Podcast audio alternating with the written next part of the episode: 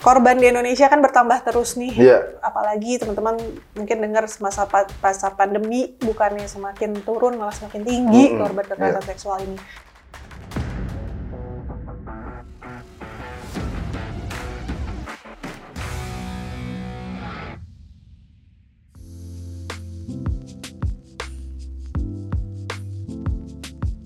Kembali lagi di konten politisi di mana kita akan ngobrol-ngobrol politik bersama ahli politik, bersama ahli logika. Dan saya adalah warga lokal. Oke.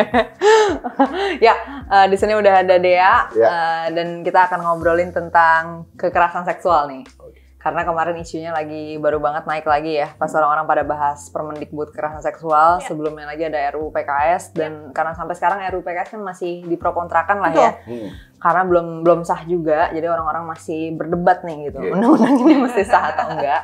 Nah, Dea di sini mau sharing perspektif tentang itu Muslim. Iya. Tapi dari kamu dulu ada pertanyaan nggak?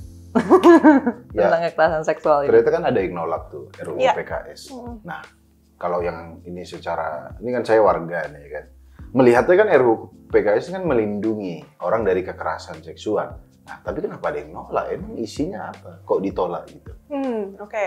Mm. Aku boleh eh, cerita berarti ini perspektif yang sebetulnya eh, di luar PSI ya, karena Ya. kita di PSI sudah sejak awal terus-terusan untuk eh, mendorong RUU PKS ini untuk maju gitu. Oke. RUU PKS ini nih kuat unik nih dari 2016 kan sudah mulai dibahas, tapi ini sudah tahun 2021 mau habis lagi dikit lagi, tapi Jadi masih juga berapa? 2016 pembahasan pertama. Jadi hampir tujuh tahun, I think. Rekor juga nih buat salah satu uh, bentuk undang-undang gitu ya yang nggak goal-goal. Jadi kalau ditanya kenapa ditolak? Nah, ditolak itu kalau kita uh, coba pelajari apa sih gitu ya, dasar mereka itu lebih lari ke ada konsen. Oke. Jadi mereka ketakutan gitu ya, sepertinya eh, ranah privat gitu Hmm. kan sebenarnya kalau menurut kami ini adalah ranah privat ya gitu di dimasukkan menjadi ranah pidana. Satu, satu Oke. sisi menganggap demikian. Ya. Jadi sepanjang yang penting saya setuju dia setuju, maka tidak ada eh, Hukumnya? hukumnya gitu kan. Oh. Walaupun hal tersebutlah yang terjadi di saat ini sekarang ya memang seperti itu gitu. Ya. Undang-undang hukum pidana kita membatasi selama ada konsen, lalu dua pihak eh, tidak terikat perkawinan tentunya, Hmm. maka itu ya tidak termasuk dalam RUU PKS ini. Oke. Eh, di satu sisi demikian, di sisi lainnya padahal eh, banyak sekali keuntungan-keuntungan atau positif gitu ya, Hmm. hal-hal positif yang memang diatur dalam RUU PKS ini. Oke. Perlindungan kepada korban nih misalnya, orang yang sudah mengalami kekerasan seksual pasti eh, sudah mengalami traumatisme tersendiri Benar. kan. Mereka mau ngadu ke aparat hukum aja tuh kan pasti sesuatu yang berat sekali gitu. Ya. Kita aja misalnya dengar teman-teman yang mengalami mau cerita ke temen, mau cerita ke keluarga aja sulit Ada. sekali gitu kan.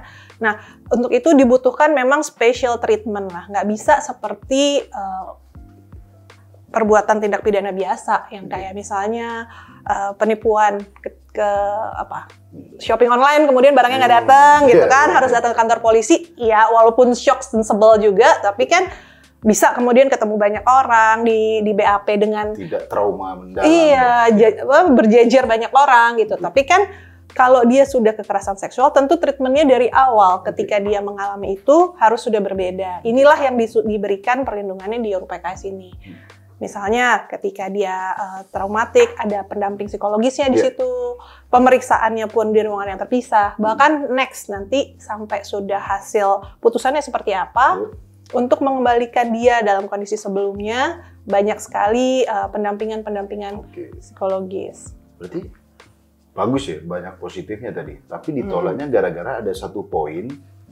Jadi kalau saya juga pernah dengar katanya karena RUU PKS ini tidak mengatur. Hmm. Jadi kalau orang Apa tuh? orang kumpul kebo tapi mereka suka sama suka, Ya, itu nggak diatur di RUU PKS.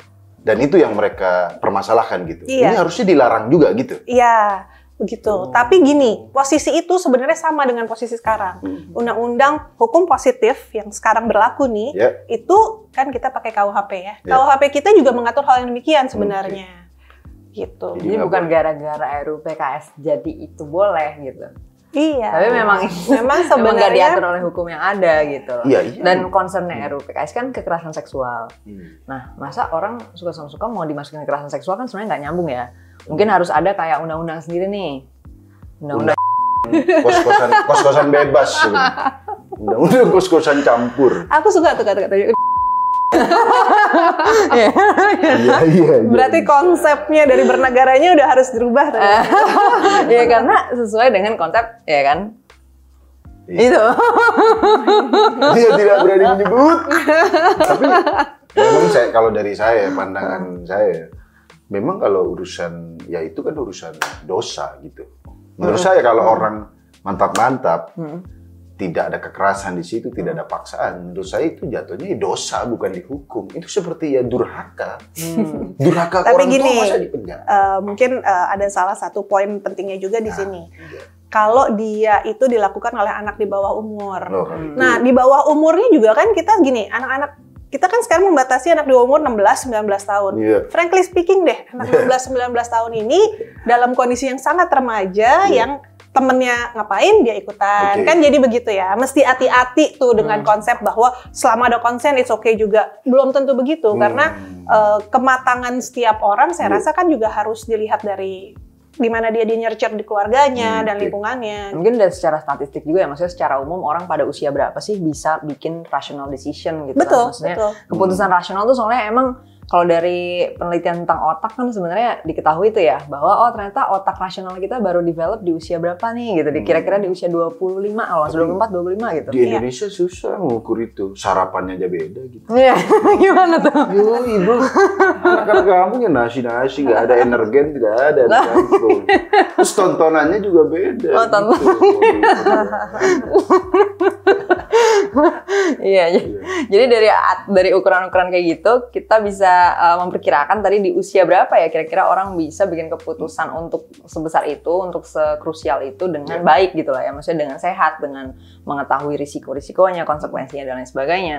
Nah, jadi mungkin di usia 16 agak terlalu muda sebenarnya. sedangkan itu batasan yang berlaku di undang-undang Iya, 16 jadi kalau 19 sekarang tahun. ini 16 tuh udah bisa. Kalau gitu. eh, umur aja, eh sorry, pendidikan aja. So, kalau udah kuliah, gimana? Hmm, agak diskriminatif in a way ya, Oh, karena oke. Uh, kalau orang misalnya harus harus kuliah untuk Iya. bisa membuat pilihan-pilihan. Oh, eh, lulus SMA, lulus SMA. Nah, Tidak kalau- semua orang juga bisa lulus SMA loh. Data pendidikan kita membuktikan yang eh, terbesar adalah lulusan SMP loh. Demografis kita I think 53 persen. Iya, iya, iya. Kalau atau dibikin Hmm. tes aja kayak lisensi driving gitu loh. SIM kan SIM ada Surat tesnya. izin mesum.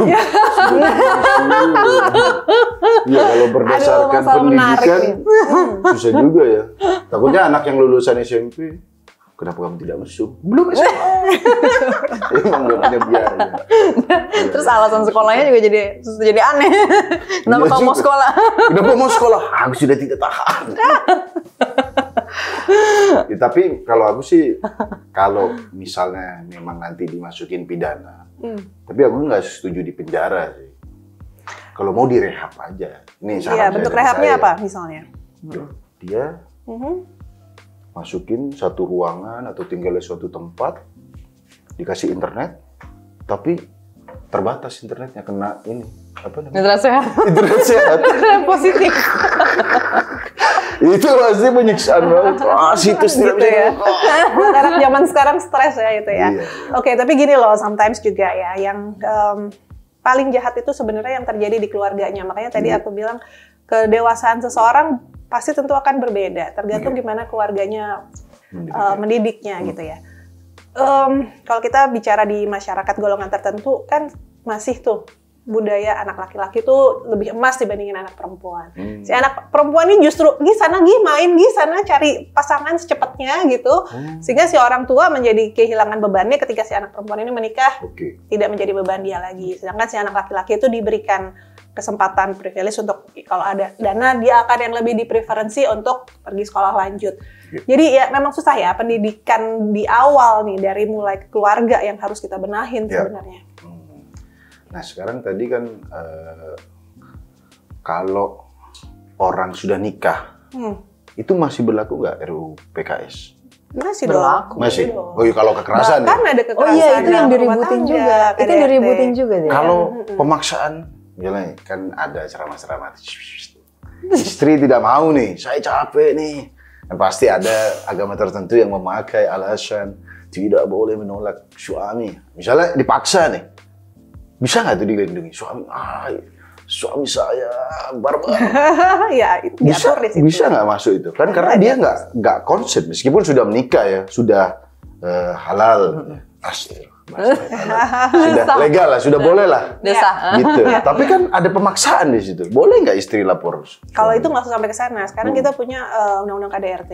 Di undang-undang KDRT pun sudah diatur. sorry tapi nggak KDRT tapi nggak dipukul cuma dipaksa gitu Loh, pemaksaan itu bentuknya Oh. bukan hanya dengan cek, dicek gitu ya. Tapi pemaksaan-pemaksaan bahkan kata-kata yang harus pokoknya. oke oke oke Gitu aja tuh sudah termasuk kekerasan Oh, verbal. Mm-mm. kekerasan dan pemaksaan dalam rumah tangga soalnya kan orang konteksnya menganggap mungkin Ya. istri saya tidak saya pukulin gitu. Tapi dipaksa-paksa Nah, apalagi dengan bawa kekerasan. bawa termasuk kekerasan berarti ya? Termasuk kekerasan bahkan Iya. membandingkan nih misalnya. Kamu kok tidak secantik tetangga sebelah sih? Itu sudah kekerasan verbal hati-hati loh. Berarti perhatikanlah di mana ada tinggal ya kalau bisa. Ada sebatang karan ya kan? Oh gitu ya. Berarti bisa tetap berlaku ya. Ya, saya jadi itu udah dilindungi bahkan sebenarnya dalam Iya. KDRT ya. iya iya iya. Jangan sampai pemukulan kekerasan verbal juga.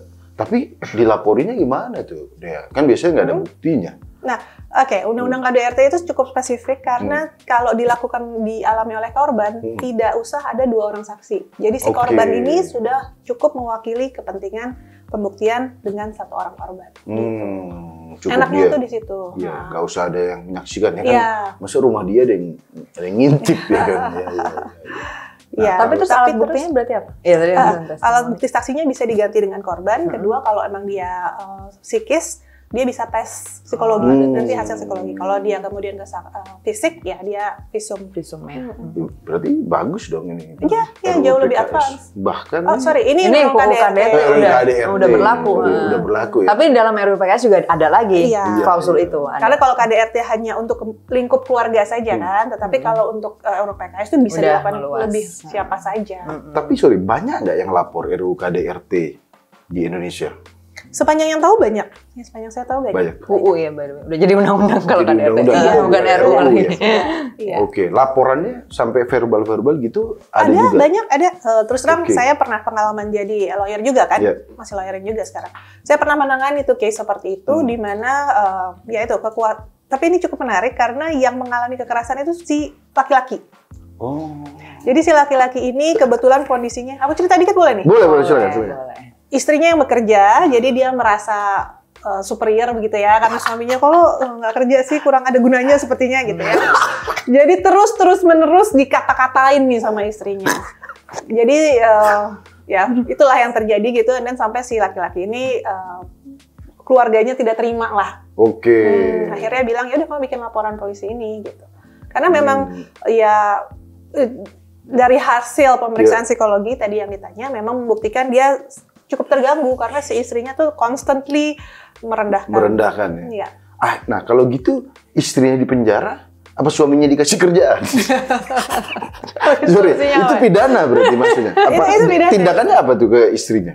Iya, akhirnya sempat di enggak enggak ini sih enggak Mediasikan dulu pastinya. enggak sih di polisi sampai sampai di Hmm. eh, sidang ya, sampai jadi berkas Oke. kemudian sidang, tapi kemudian hukumannya percobaan. Oke. Berarti tapi respect suaminya dia nggak malu gitu.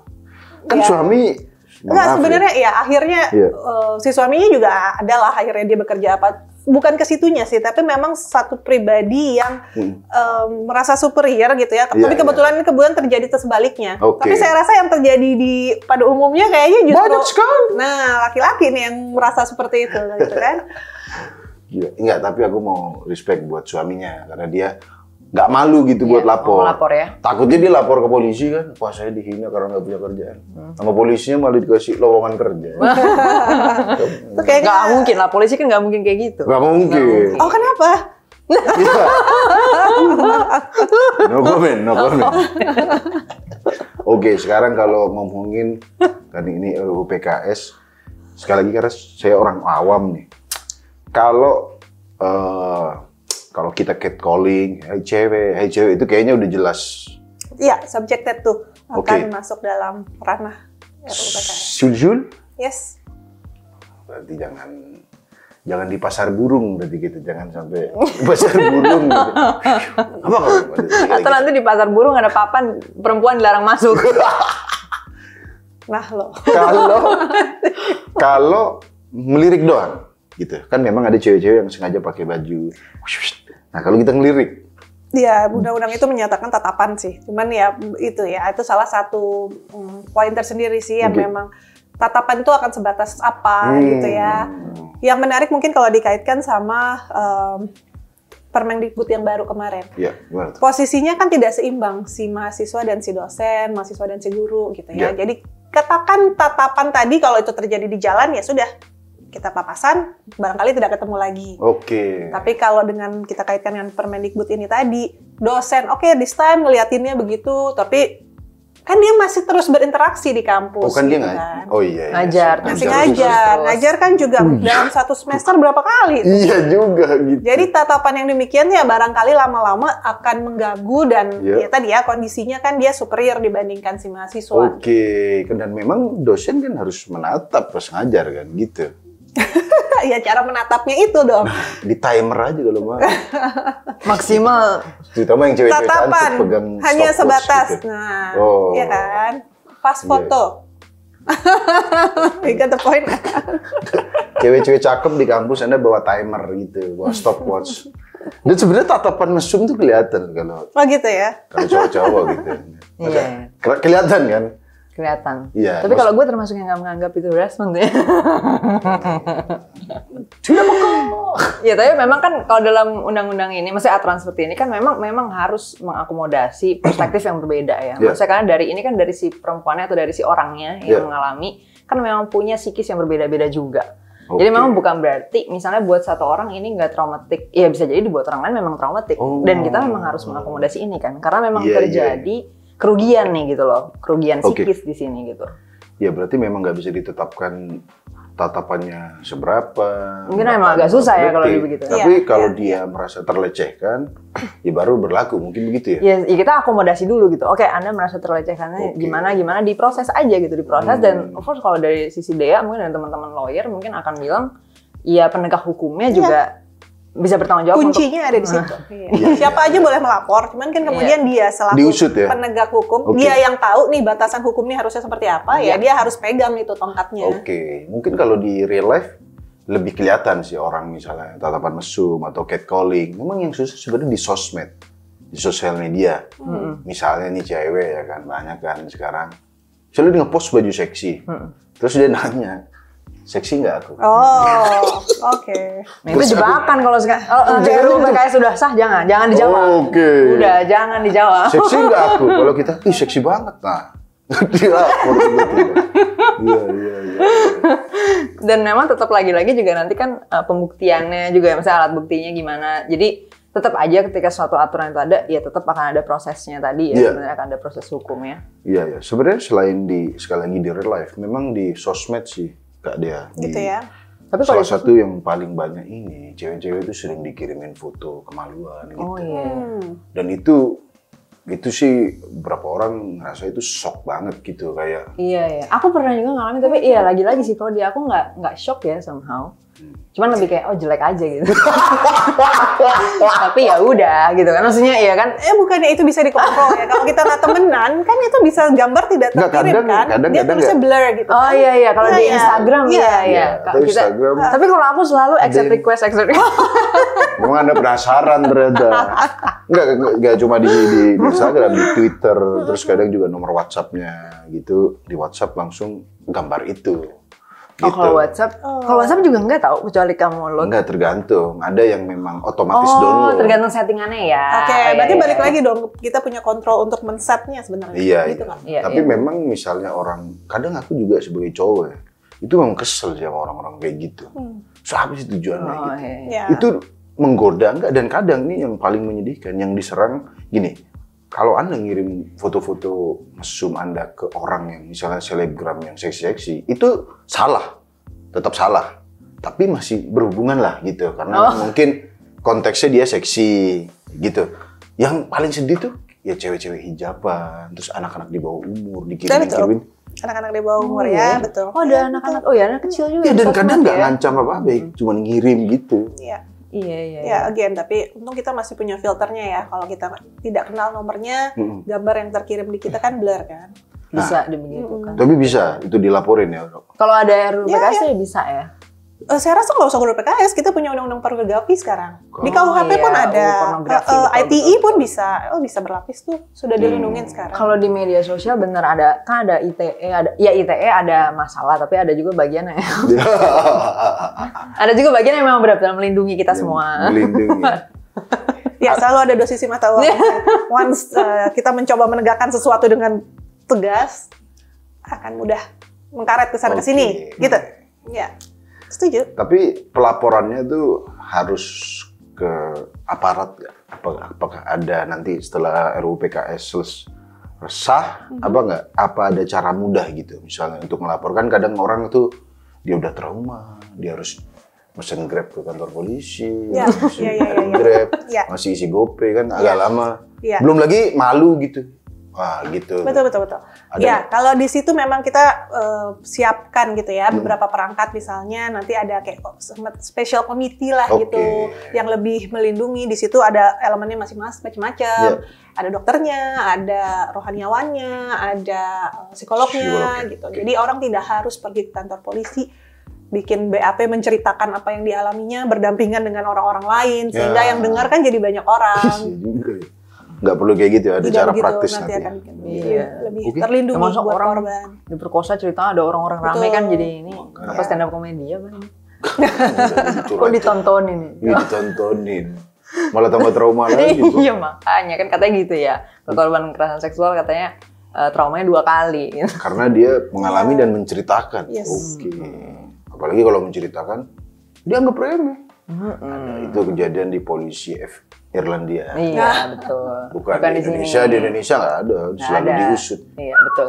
Oke, cukup Dari terjawab semuanya. Dea, terima kasih banyak. Ada dari ada yang mau disampaikan lagi Ya, closing? intinya eh, RUPS ini, RUPKS ini sangat-sangat penting. Hmm. Korban di Indonesia kan bertambah terus nih. Iya. Apalagi teman-teman mungkin dengar semasa masa pandemi bukannya semakin turun malah semakin tinggi Mm-mm. korban kekerasan seksual ini. Jadi ya udah nggak bisa menunggu lagi. Udah dari 2016, sekarang udah 2021 udah mau habis ya. Ya harus sesegera mungkin karena kita harus menghentikan kekerasan perempuan dan anak-anak. Kalau itu kita biarin, itu akan terus mengulang lagi. Nanti generasi berikutnya dia akan uh, tidak tumbuh optimal, akan begitu lagi dan mengulang lagi terus-menerus. Oke. Thank you. Nanti sampai ketemu di episode politisi berikutnya.